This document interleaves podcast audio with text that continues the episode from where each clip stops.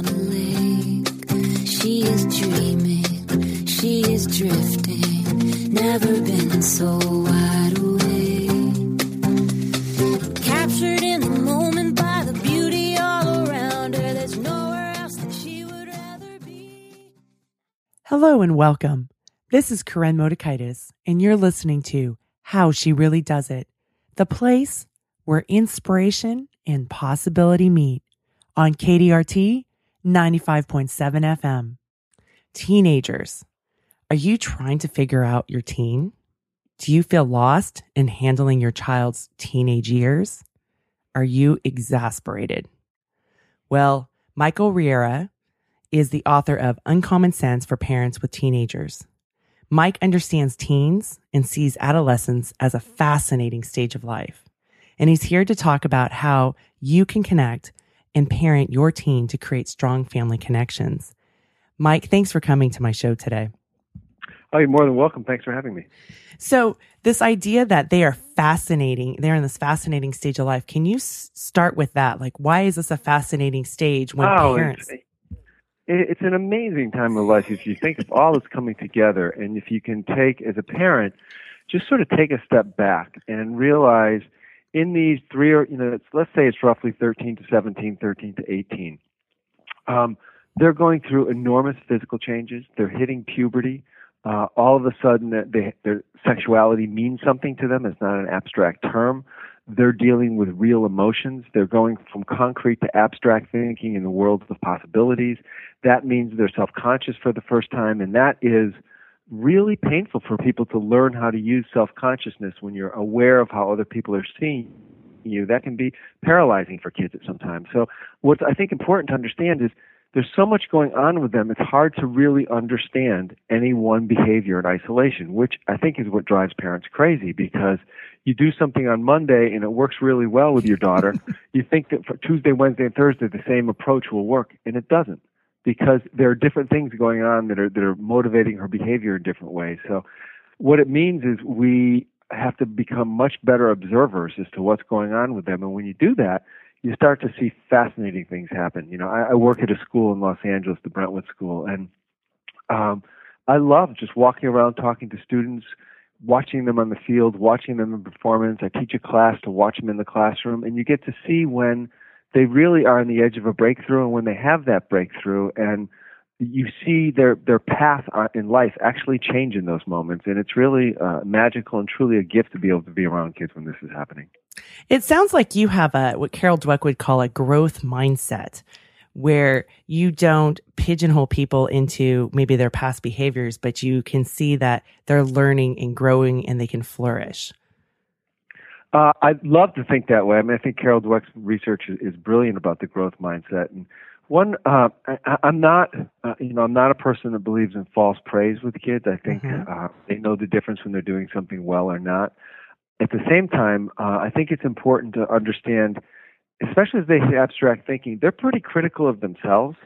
And I often think back to a fifth grade teacher I saw at a um, back-to-school night. And what she told her parents is, uh, look, we're going to be working on the uh, three-paragraph essay this year, I will five-paragraph essay. We'll be sending them home. We'll be asking for parents to edit. I want to give you a couple pointers on editing your children's papers. And she said, first of all, before you make any marks, look for that one sentence or that one sentence fragment that is just beautiful, that is brilliant, that is insightful, that is uh, uh, rhyming, is poetic in some way, and highlight that. And she said, for every fifth grader, it will be there. And then you can go about correcting the paper, but don't make any more than three marks on the page mm. because it's going to overwhelm them. And I think when working with teenagers, it's important to really see, you know, in their behavior, what's the part that's really, that, that's going to serve them well in the long run? And I'm always trying to look at teenagers with how can I influence their attitude? We know from the research, and it's unfortunate, that once they hit adolescence, peers influence their behavior more than parents and teachers. That's, that's the reality.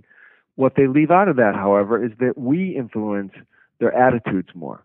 So their behaviors will come and go. They'll try different things, but in the long run, when they get to college and beyond, the attitude is what's going to really win the day.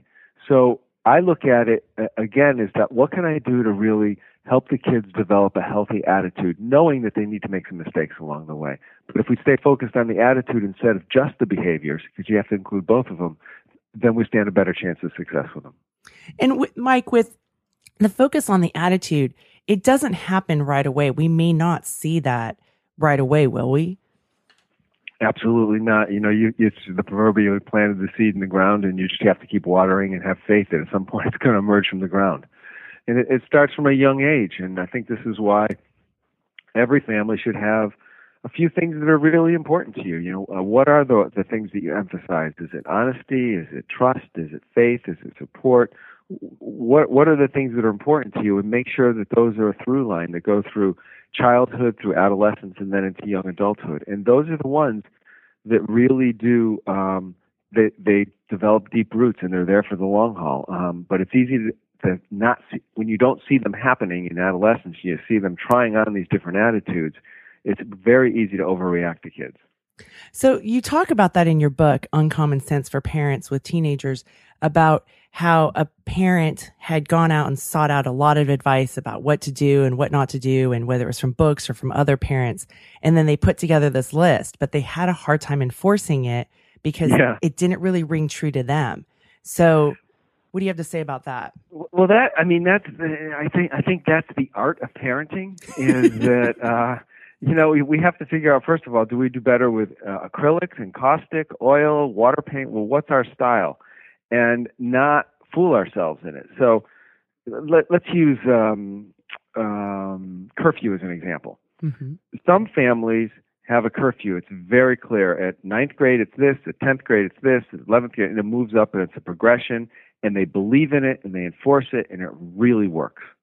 Right next door to them, there might be a family that says, you know, honestly, we don't believe in curfew. We believe in having a conversation with our son before he goes out and figuring out what's the right time. So we negotiate it, and it's sometime between this and this.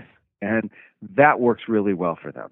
Now, if they read a book, if if, if one family's struggling, the family that, say, doesn't have the curfew is struggling, something's happened, and they panic, um, and they read that you're supposed to have this this this rigid curfew that's really clearly demarcated, then they will go to that, but they won't really enforce it because it's not who they are. And they'll do it for two or three weeks, and then it'll fall to the wayside.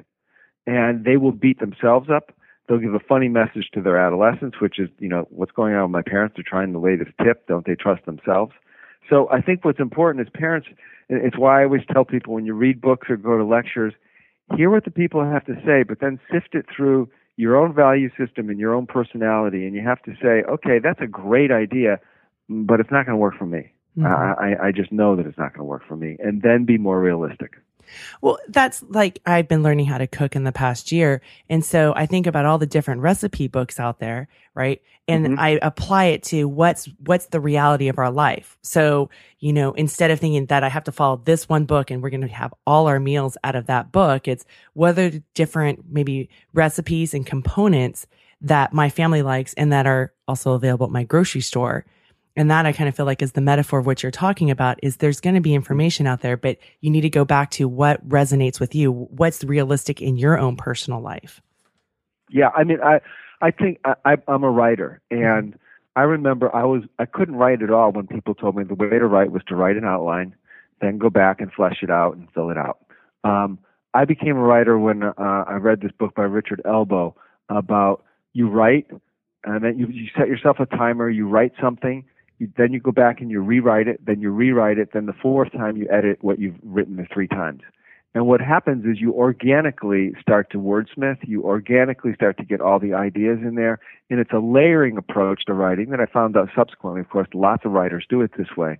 Uh, and as a parent, we've got to figure out what's our style, and it's going to be different than other people. So if someone says you need to make outlines, but you're not an outline maker, it, it's not going to work for you. And I think one of the things our kids are looking to us for is that authenticity, that we're doing things that we really believe in, because that allows them to see uh, the importance of looking for what you really believe in and then following it. So my husband says that teenagers are really smart, and they're really aware, and they really wa- and the reason for this is because he really sees that they're they're they watch, right? They're paying attention yeah. to what's going on. They don't let us know that they're doing that. So, you know, what we may perceive as not being engaged, they can be engaged. But what what I hear you talking about is when we aren't in line with our values or living authentically, the kids see that, the teenagers see that, and they see us being out of congruence. And that's why it's really important what we do is in line with what we say. Isn't that right? Yeah, they notice all the little things, the things that you never think they would pick up on. From the, you're going to the amusement park and they're thirteen years old, and for twelve years old, there's a discount, and you turn to them and say, hey, just for the next ten minutes, you're twelve years old. Mm-hmm. I mean, those little things they pick up on, and they, they see the inconsistencies. They see the big inconsistencies when we talk about uh, drinking and driving, and then we're out at dinner and we have a few cocktails and get behind the wheel of the car. Okay. And I'm not saying that we have to be perfect at all, but we do need to notice uh, when our values and our behavior are out of alignment, because our teenagers are noticing every moment of that. That's why they're so. That's why they're so defensive with us, because when we try to give them feedback that's critical in any way, they see it coming a mile away. They hear uh, the voice changes. They see the complexion changes. They understand how our, our word pattern changes. They pick it up before it gets there, so they, they g- go on the offensive or they leave, because they can feel it coming way before we deliver it. So when you say they can feel it coming, I wonder, do they not have like that left brain verbal capacity to identify and put words to it? But it's kind of like it's it's in that right brain where they have that social emotional intelligence to notice these things, the you know, the facial expressions, the you know, the the movement of the parent walking through the house, where they know, uh oh, here it's coming, right? Is it is is it because their brain isn't developed and they don't? Ha- so because when we ask teenagers, well, what do you think? They, what do they say? I don't know. I don't know. I don't know. Yeah. yeah. Well, the, the, I think their their attitude at that point is you never get in trouble for something you didn't say.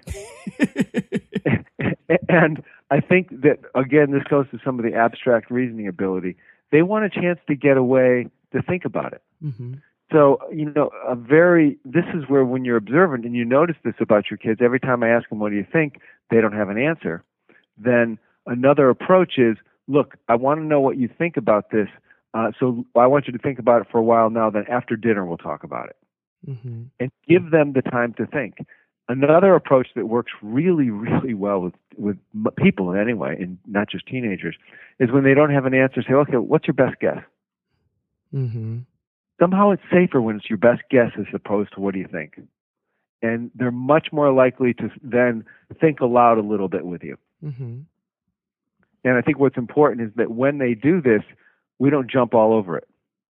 You know, that um, we really think about what they said and ask them questions about it, but don't just say, well, that's a silly idea, because then why should they open up to us again?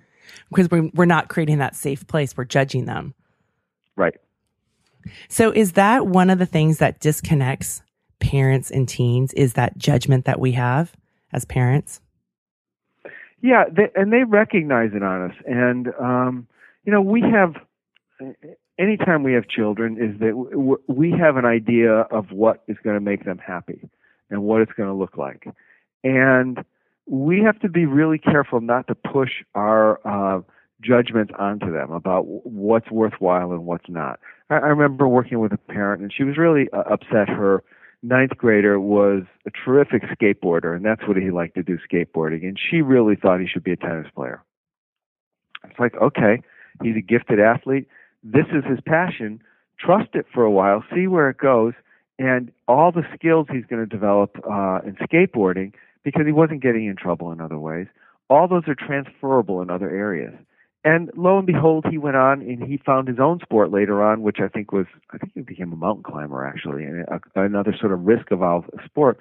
But he could transfer all those and was very successful, founded his own nonprofit, did some really extraordinary things, and met success that his mom had hoped for him, but he did it in his own way, in a, in a very different path. And I think it's important that we look at our kids and what they're doing and their choices. And there are some bad choices for sure, but to be on the sideline more, and the idea I always use is to be the consultant more than the manager, more than trying to direct them. And there are moments you have to be the manager, but more often we can be the consultant and let them make some of these mistakes along the way, because they're usually short-term mistakes that they can correct and, and get better from. And I think sometimes we're afraid to let them have a little, uh, a little, uh, you know, misstep along the way.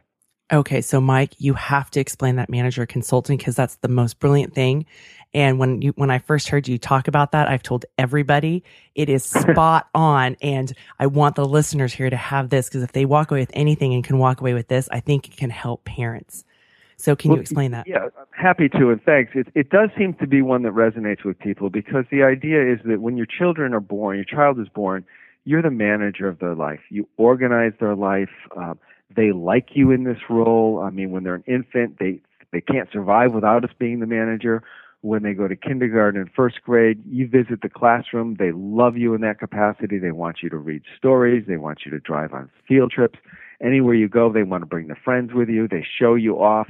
It's wonderful. It's a great feeling. They look to us for advice. It's fabulous. And then they hit adolescence, and at some point during adolescence, uh, pretty unceremoniously and somewhat offensively, they fire us as the manager of their life. And we're sort of standing on the sidelines saying, wait a minute, look at the future. There's academics, there's drugs, there's alcohol, there's cars, there's sex, there's college, there's all these big things. Now you need me as manager more than ever. And now my advice is even better than before.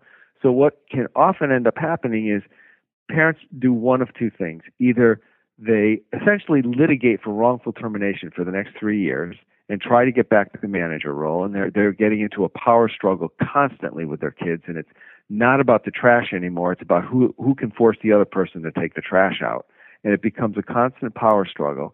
Or parents completely give up, and they say, okay, well, you know, you're on your own. Um, last one in bed at night, you make sure that the door's locked, and the first one up, let the dog out, and good luck. And they have relatively abandoned their kids. So parents tend to fall into one of those two categories. And the first one feeling like, I've got to do something, I'm going to I'm going to exercise my energy, even if it, we come to blows with each other, we can go to therapy later and we'll work it out. And the other side saying, well, you know, they say they don't need me, so um, they'll be okay, they'll figure it out on their own. And I think there's a middle ground, which is you get hired as that, you get fired as that face-to-face manager, and now you shift more to their side to become the consultant. And you begin to think like a consultant. You think strategically. So you want to know what's going on with your teenager. You know when he comes home after school, you're not going to have much success. But you know late at night, if you wander into his room and sort of just hang out for a little bit, he's much more likely to talk. You know that in a long car ride, he's probably going to talk more than if he's sitting across from you at the dinner table. That you begin to think, you know, what are the best moments to have some of these conversations?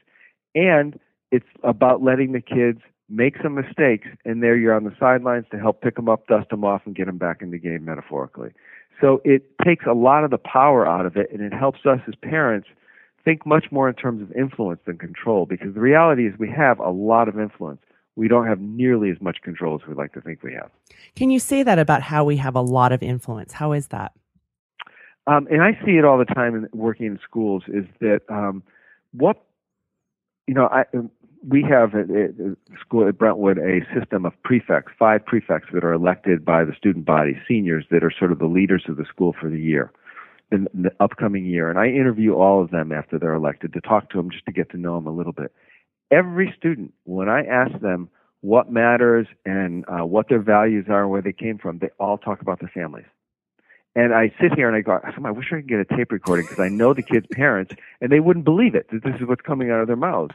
And they talk about their family and their parents, oh, what they've done, and they remember the, the lessons from five years old and nine years old and fourteen years old and seven.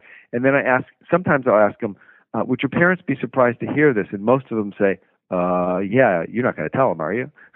B- because the lessons have gone in, but as parents, we're not aware of it. And and I see it all the time that family matters so so much to these kids. At the same time, developmentally, they're getting ready to leave high school, to either go into the working world, to go to college, to essentially get out on their own in some way. So they're preparing for that, and that's where their energy is going.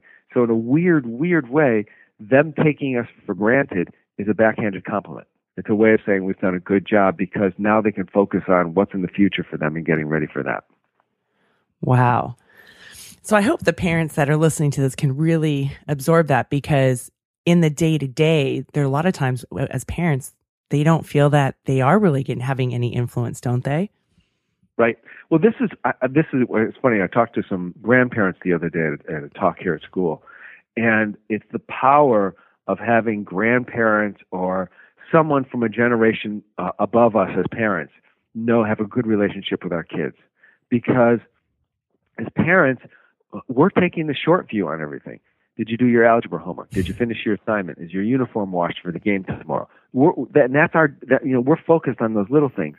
The grandparents have the long view, the view that says, hey, you're really creative. You're working hard. That's great. Yeah, you got a C in math. It's no big deal. Your mom didn't do well on math anyway.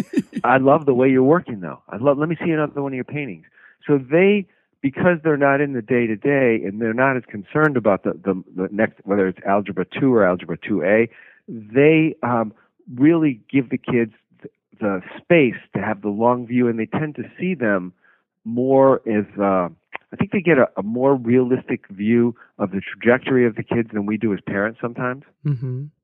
And when the kids have relationships with these uh, grandparents and the, this other generation, uh, it really helps them enormously. And and they get a different kind of feedback that's basically, you're okay, just keep working the way you are, it'll work out, so don't worry.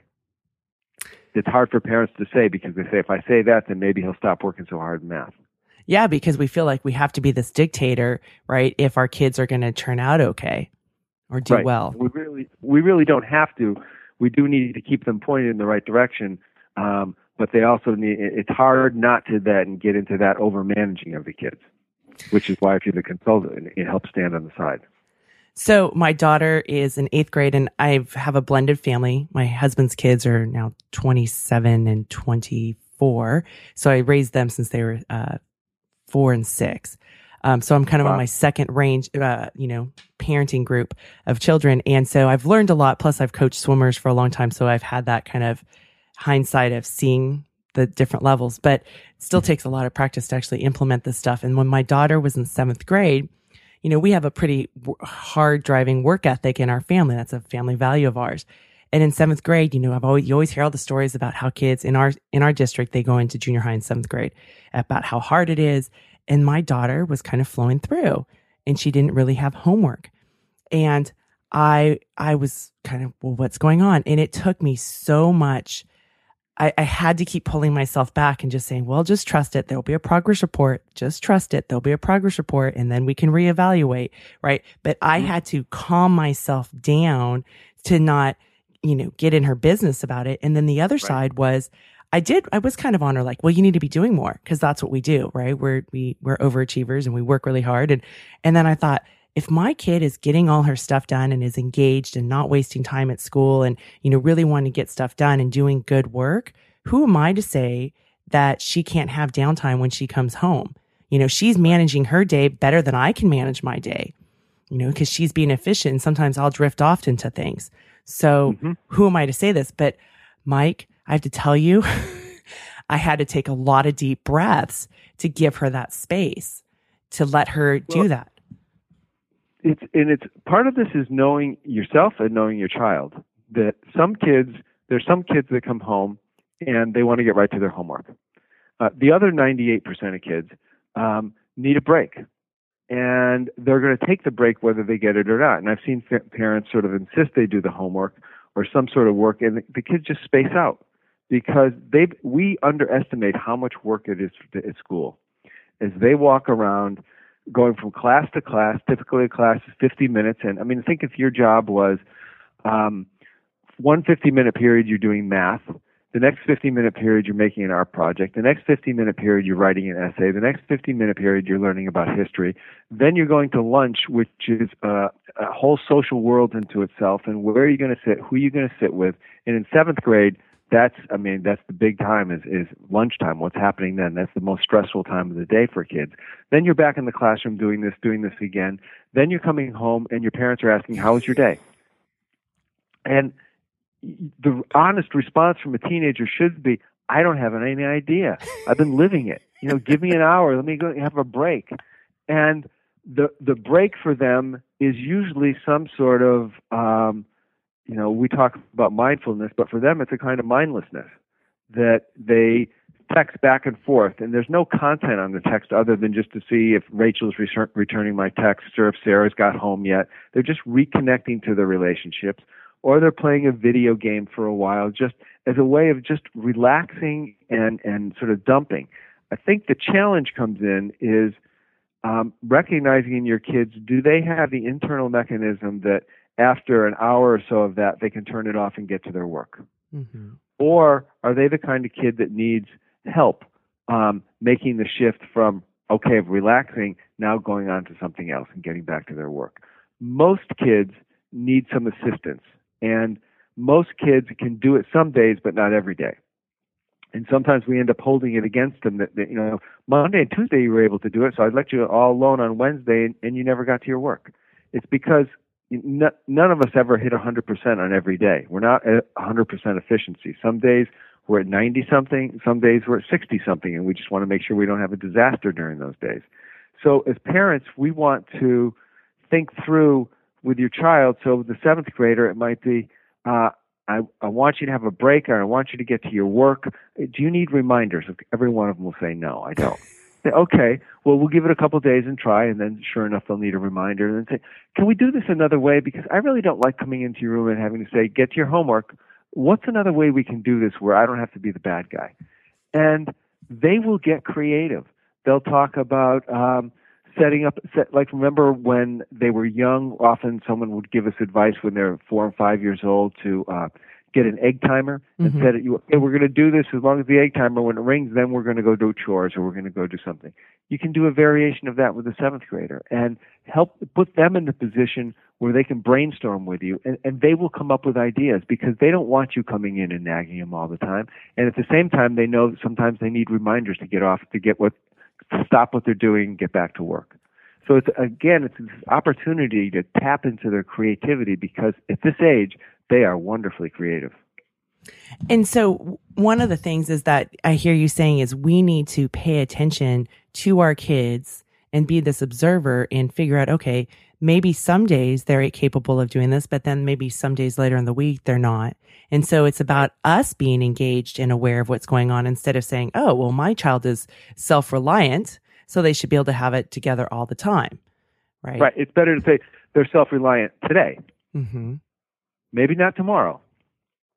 I mean, this is why one of the things we do in our family that are, that works for us is that we have a workspace where we all work. Mm-hmm. So, you know, anytime anyone's in that space, you know, my wife might be painting something, I might be writing, my kids might be doing their homework, but they they can look up when they get distracted and see, oh, the others here are working. Uh, it creates an environment. And also, if they have a question, they can ask someone the question. Mm-hmm. And then periodically, someone will watch a silly YouTube because they're taking a break and say, hey, take a look at this. And we all have a laugh together and then, then go back to our work. But it, it creates a... Um, And it doesn't work like this every night, but even one night a week where you get something like that, the interaction that I know they're watching us to see how we stay focused, and I know they're watching us to see that we take breaks and, and can relax at the same time. Interesting. So what do our teens really want? Because we, we're told as parents, right, we need to be engaged. We need to ask them from when they come home from school, how was their day so we can connect with them. But I'm hearing from you that they may need space when they come home from school. They may not know right then. So what do our kids really want? Well, I think, you know, they want different things. I think the hardest thing is they want different things at different times. When they come home from school, um, they love for somebody to be there who doesn't pester them. So, you know, I, I'm a big fan of steer them towards the refrigerator. Don't really ask about their day, except general, how was your day? You'll get nothing more than a grunt or something like this or a fine. Then encourage them to go to their room and relax for a while, whatever it is for them. And then before they, they go into the room, always plant the seed. You know, when we have dinner in a half hour, an hour, maybe we can get caught up on one another's day. And that dinner becomes a time when you just, it's the mundane that goes back and forth. And, um, I think that is a bridge that we create for communication with our kids, and, and they want to be able to communicate with us. I think we also look for other ways we can keep the communication going. That sometimes it's a, I'm a big believer in little notes that we write our kids.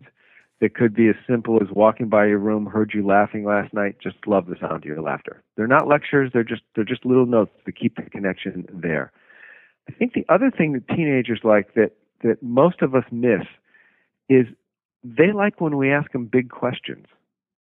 you know, the questions that, that really linger, because um, E. E. Cummings said there's always, always a more beautiful answer to a more beautiful question. And teenagers, I find, the ones that you can sort of ask the question, they'll give you that half stare, they'll walk away, and then a couple days later, they'll come back to it on their own. And, you know, the questions that are so, you know, what's meaningful to you with your and your friends? What really matters with you?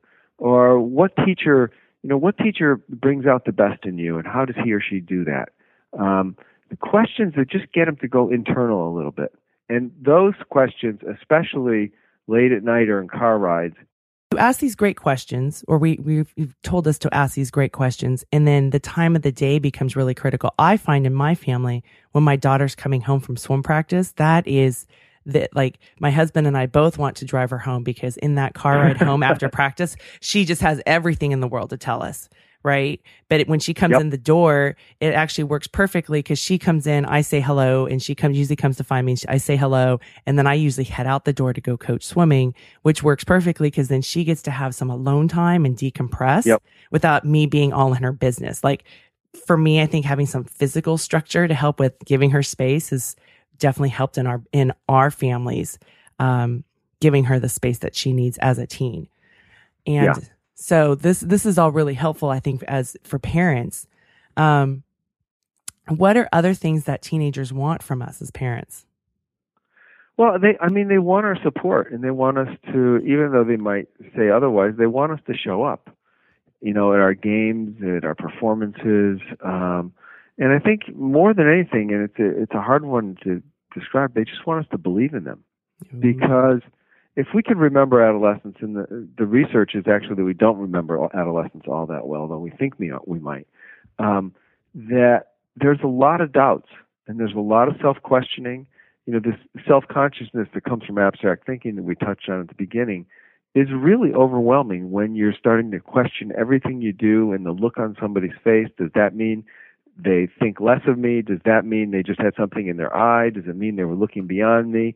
They have to hypothesize and, and, and come up with all of different possible meanings, and to understand this is an exhausting process for them. So what they need more than anything are parents who really believe in them and are clear. The clear communication about, you know, what your expectations are, and they feel like, um, you know, what I always say about great teachers, and I think it's the same true for parents, is that the, the hallmark of great teachers is, is pretty simple when you get down to it. Is the first is that they have high expectations of their students.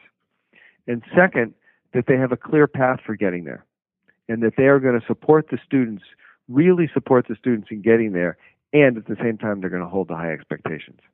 Um, knowing that not all, every student's going to get there, but they will never get there unless they hold, they ha- hold that spot and then encourage them along the way. And I think it's the same for parents. The difficult part is, and once they hit adolescence, as it when they're nine and ten years old, you can walk next to them to support them to get there. When they hit adolescence, the support is going to come from other places, and, and we're going to be there for them, but they're probably not going to access us, access us as much as they did when they were younger. So, can you say more about this clear path? What does that look like from a parent's perspective? Well, I think it's that, you know. What, again, whatever the values are that are important. Uh, I love the work of Carol Dweck. So I'm always talking to my kids and the students here is that what's most important is you work hard. And this means that a lot of things are going to come up in order to stay working hard on things. And the first thing that you'll encounter is at some point, whatever you're doing is, is going to get confusing. And as difficult as it sounds, our goal is to help you develop a healthy relationship to confusion, which means you don't panic. You don't doubt yourself. You don't quit. You don't come up with excuses. Rather, we develop some strategies that you can use to get through confusion. It could be that you need a break. You need some exercise. It could be that you need to change subjects for a while. It could be that you need to talk to somebody about the problem and talk it out. It could be that you just need to go and write for a while about it and see if you can write your way through it. It could be that um, you go online and find uh, some someone that can teach you something about it with some video from Khan Academy or something like this. Because once you can learn to handle confusion and get through it, on the other side, that's a breakthrough, that's an insight, that's a new skill that you've managed. And our goal is really to help you learn how to work hard to get the things that you want. For me, one of the clearest examples of this is when kids learn to play a musical instrument.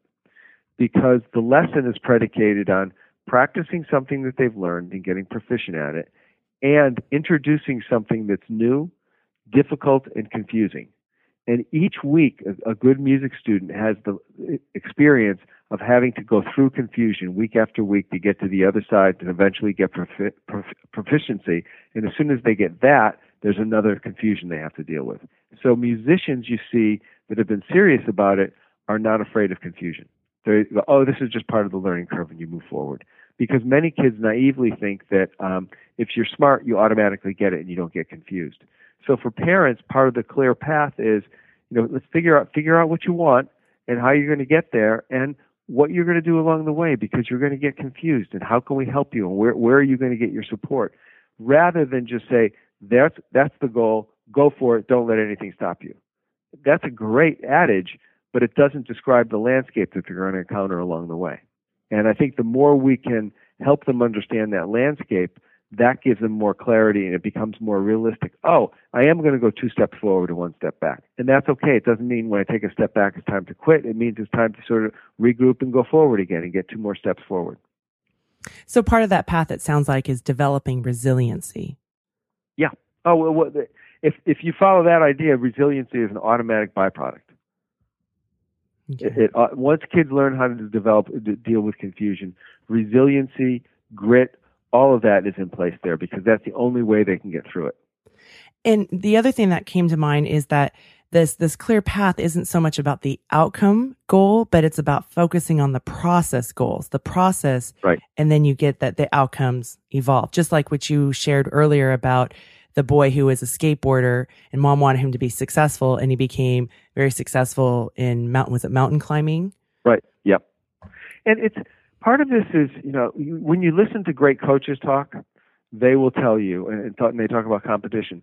We never talk about winning. We talk about what we're going to do, how we're going to play the game, and our character and our values. And that's true, yet it's not quite true, because athletes come together, or debaters come together, with the idea that they want to win. And without that, they're not going to be motivated to do some of the difficult things that come. I agree, if a coach is always talking about winning and not talking about themselves and the, and the habits of mind and the habits of body, then they're probably not going to win.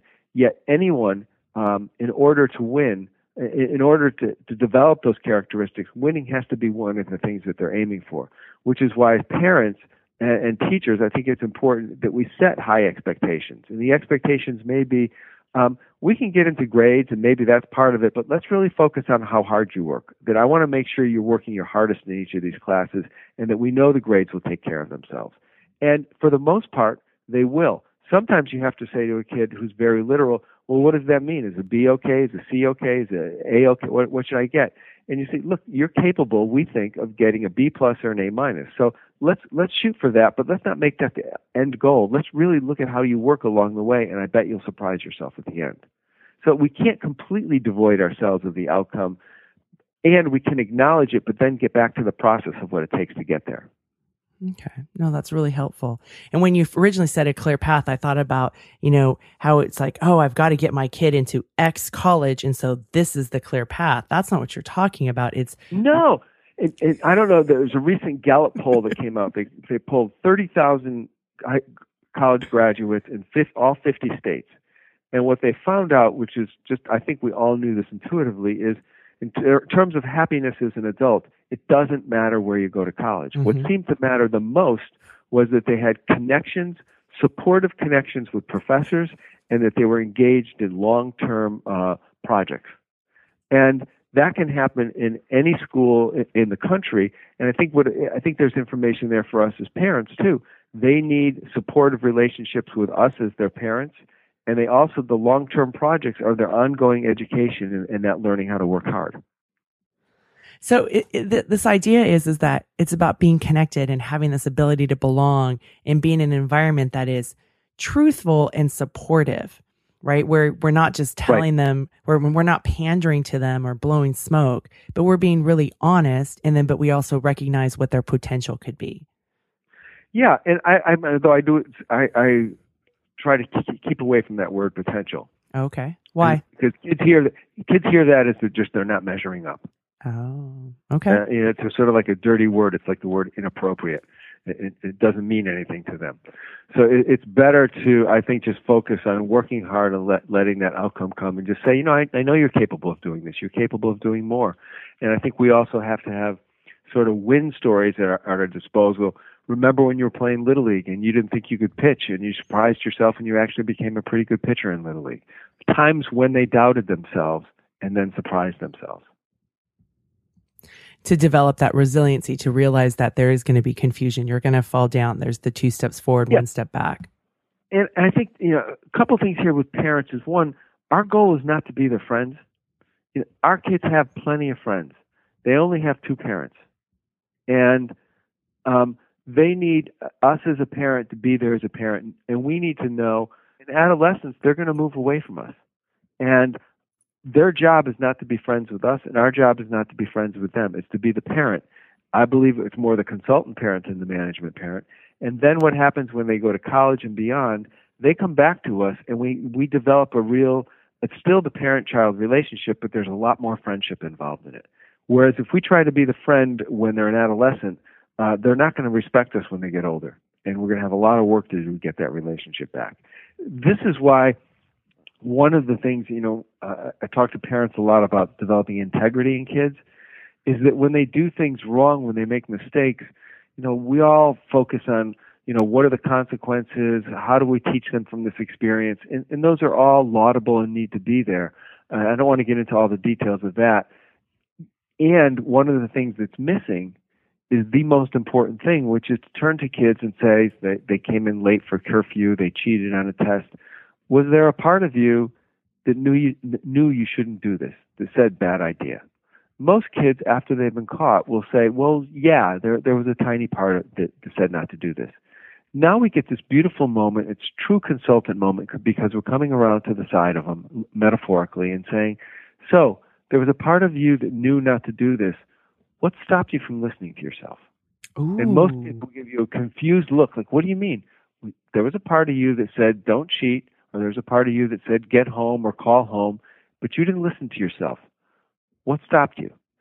This is a quintessential question that lingers because they really don't have the answer to it.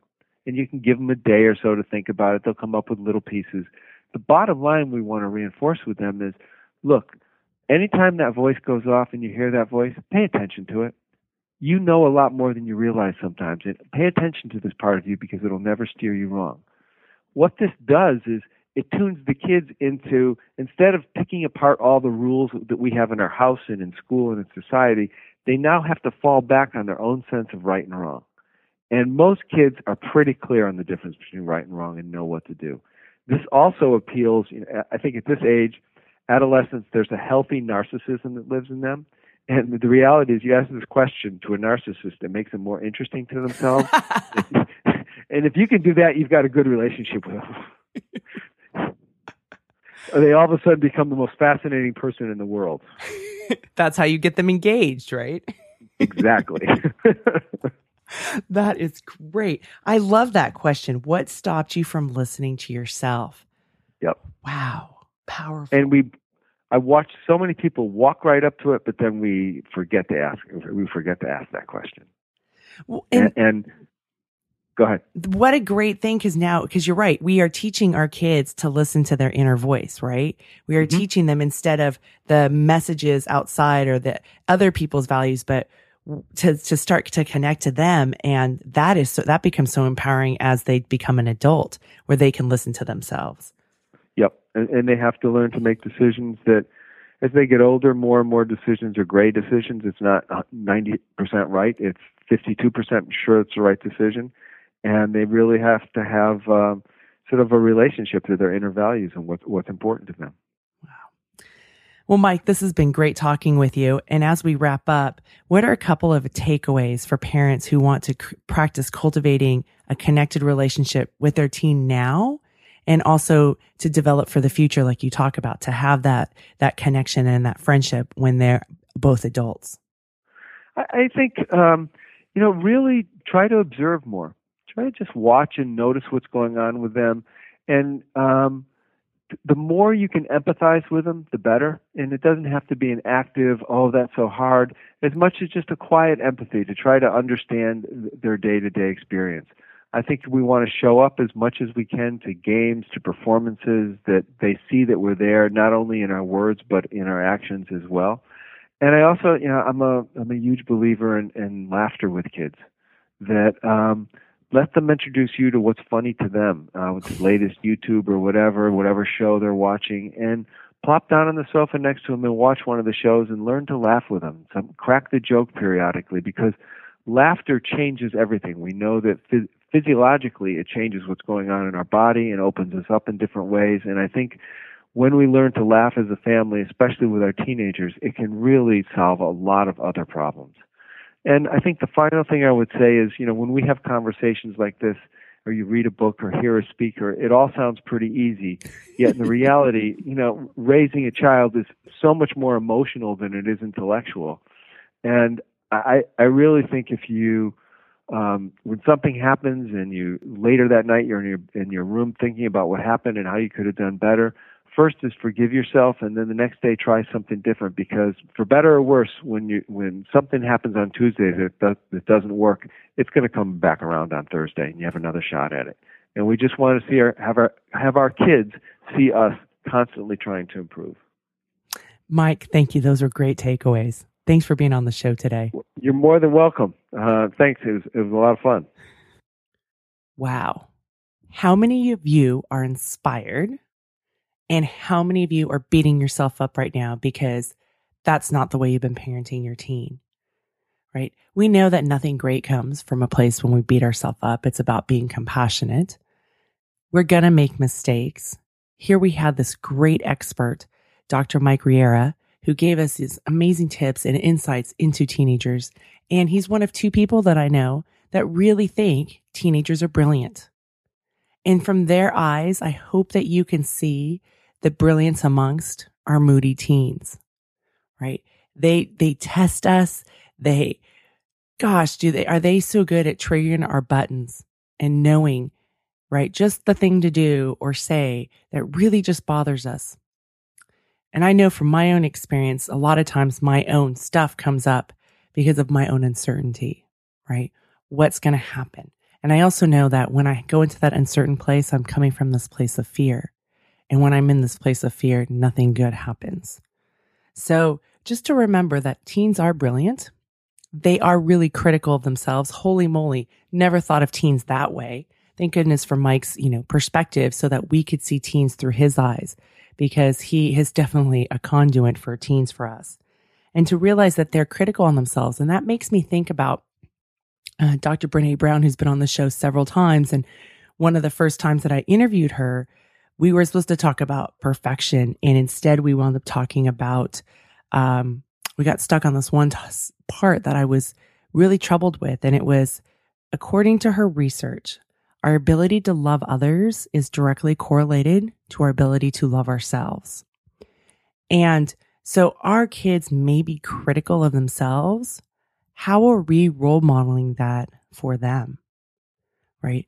And what I have found to be effective is that when I can go and do my own work, so if it's criticism that I see my child going through themselves, self-criticism, how can I practice self-compassion? Because I do know from my own raising a family that it's not what I say, but it's what I do that they follow and implement, right? So that idea that, going back to Doctor Brené Brown, of your ability to love others is directly correlated to your ability to love yourself. And I, I that has got to tie up with Doctor Mike Riera's, you know, that teens are critical on themselves. They're trying to figure out a whole lot of stuff. There's cultural beliefs, there's society, there's magazines, there's friends, there's Instagram, there's, you know, all these different social media, there's parental expectations.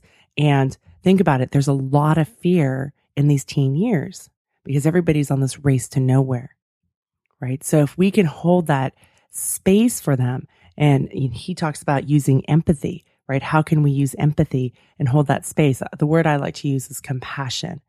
You know, how can you be compassionate? How can you hold that space? And so these are things to think about. They're not to beat ourselves up, right?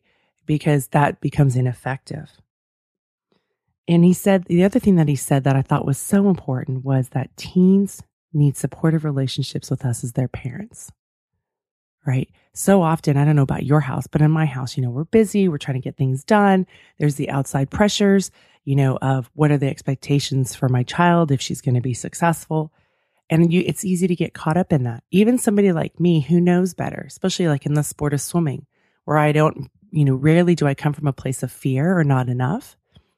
But there are times that I have been triggered by this outside influence or by what somebody has said or by this upcoming, you know, all-star team. But knowing that coming from a place of fear will not be effective as a parenting technique, right? It's coming from that place of love, which then brings up uncertainty, but it's about me learning how to embrace that uncertainty. So supportive relationships with our children. You know, I, I invite you to think about how you can provide support for your teen. And one of the things I always talk with my clients about a lot is that compassionate people have boundaries. So it doesn't mean that we become their best friends, because, right, Mike said, look, your kids already have friends. They only have two parents. And that's where I think about compassionate people have boundaries. What are the boundaries that are really important? You know, he uses the word attitudes. I use the word values. What are your family values? And and how do you how do you reinforce that compassionately? I'd love to know how you do it. Send me an email, right? This is something that I work on and I practice all the time. And sometimes I do it well. And sometimes, man, I am a disaster. So th- those are things to think about. How can you provide supportive relationships, supportive space for your family, for your teens? The thing that I, the vision that I have is kind of a, our home as a nest. And it's a nest that while they're here, I want them to be able to be comfortable living in. And when they leave, I want them to come back and visit. And so for me, the visual that I always have is this, is this nest. And this nest is a safe place. It's not always, you know, uh, safe in the terms of they're, you know, I could get upset, they could get upset. You, but... how can we create that emotional safe place? How can we create that of safety and practice? And when I talk about safety, I mean emotional safety, right? Where they feel like they can be who they really are inside of our home instead of being who they need to be out at school or on the teams or with their friends. The other point that he talked about that I thought was so important was to forgive yourself, right? Because as parents, we make mistakes. And as Mike said, raising a child is so much more emotional than intellectual. Forgive yourself, then try again. And I and I do believe that this is a practice. I know from my personal experience that parenting has been one of the best forms of personal development in my own life. My kids have taught me so much. It's been hard. There's been tremendous struggle. There's been joy. I've learned how to love.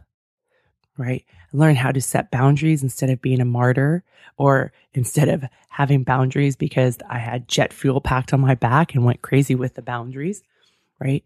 And ha- how to practice this. So I really invite you to think about how can you practice? Practice is, I, for me, it's the essence, quintessential word. It is so important to, to remind myself every day it's a practice, because that helps me let go of perfection. And just the other day, I was reading something about how shame and perfection go hand in hand, right? So how can we practice? And if we practice, then we're practicing that growth mindset of, hey, what can I learn from this? You know, how can I d- cultivate a relationship with my child? Through the years, I've talked to so many different kinds of parenting experts, whether it's for technology or just all sorts of different ones. And I remember years ago, I talked to a woman, we were talking about technology, and she had said, it's about, it's like planting a garden. You keep planting the seeds. You're not quite sure which ones are going to come out and sprout, right? So those of us who get stuck into this transactional mindset, right? We're so used to going to Starbucks or your favorite coffee shop, putting your order in, giving the money and getting exactly that and knowing what to expect. Parenting is not at all like that, especially when it comes with the teen. We don't really know what their mood's going to be like. We don't really know what happened in their day. And so when they come walking in the door, it's so not transactional. You know, how often do you come home and think that life's going to be smooth and your teenager's erupting? Or you come home and thinking your teenager's going to erupt and your teenager's like so happy to see you and is jumping off the ground and was, you know, wants to engage and connect. Sometimes I just feel like I have speed wobble in my head. So these are things to think about. And, you know, I invite you to, to come from this place of compassion, compassion for yourself. You know, and if, if Brené's principles about loving yourself is directly correlated, loving others is directly correlated to your ability to love yourself, I would imagine that this idea of empathy, providing empathy or compassion for your child is the same thing. Provide that space for yourself so that you can provide it for them, right? They want to be a part of our lives. And a good friend of mine and a mentor, um, Michelle Woodward, had said to me years ago, what is the relationship you want to have when your child's twenty-five? What is the relationship you want to have when your child's forty? You know, and these are things to think about. And it brings me back to something that Mike said earlier, you know, about kind of knowing where it is that you want to go. It's not a roadmap. It's not a blueprint. But when you kind of have like, what is my intention? Is this something I want to be connected, you know, in ten or twenty years? Right? Or is this something that they need to do exactly as I say, and then at a certain age, we're done and that I've taken care of part of that job? You know, how is it that you want to parent? What is the kind of relationship that you want to cultivate? And there's no right or wrong. You know, it's about knowing what is within your value system. So thanks so much for listening today. Thanks for listening to How She Really Does It. I invite you to subscribe to my weekly newsletter at how she really does it dot com. I do this show each week for you, so you can now see the windows of possibilities in your own life. I believe there are many journeys for us to take. We can learn from others to see what is possible for ourselves. I believe there are possibilities for all of us, not just the ones who've acquired great success, but including those of us who have stumbled, lost our way, or only saw closed doors. With this show, maybe you can now see a glimmer coming through the windows. I call that the windows of possibility. Each week, I bring a guest who represents those possibilities. They too have had their own struggles and uncertainty, yet somehow they have found their way. My guests are an example of what is possible when you continue, when you learn, leap, fall down, and get back up. I invite you into this space so you can ask yourself, if that is possible for them, what is possible for me? Really ask yourself that. I would love to connect with you. Please join me at www. how she really does it dot com. And thanks for listening today. On a lake, she is dreaming, she is drifting, never been so wild.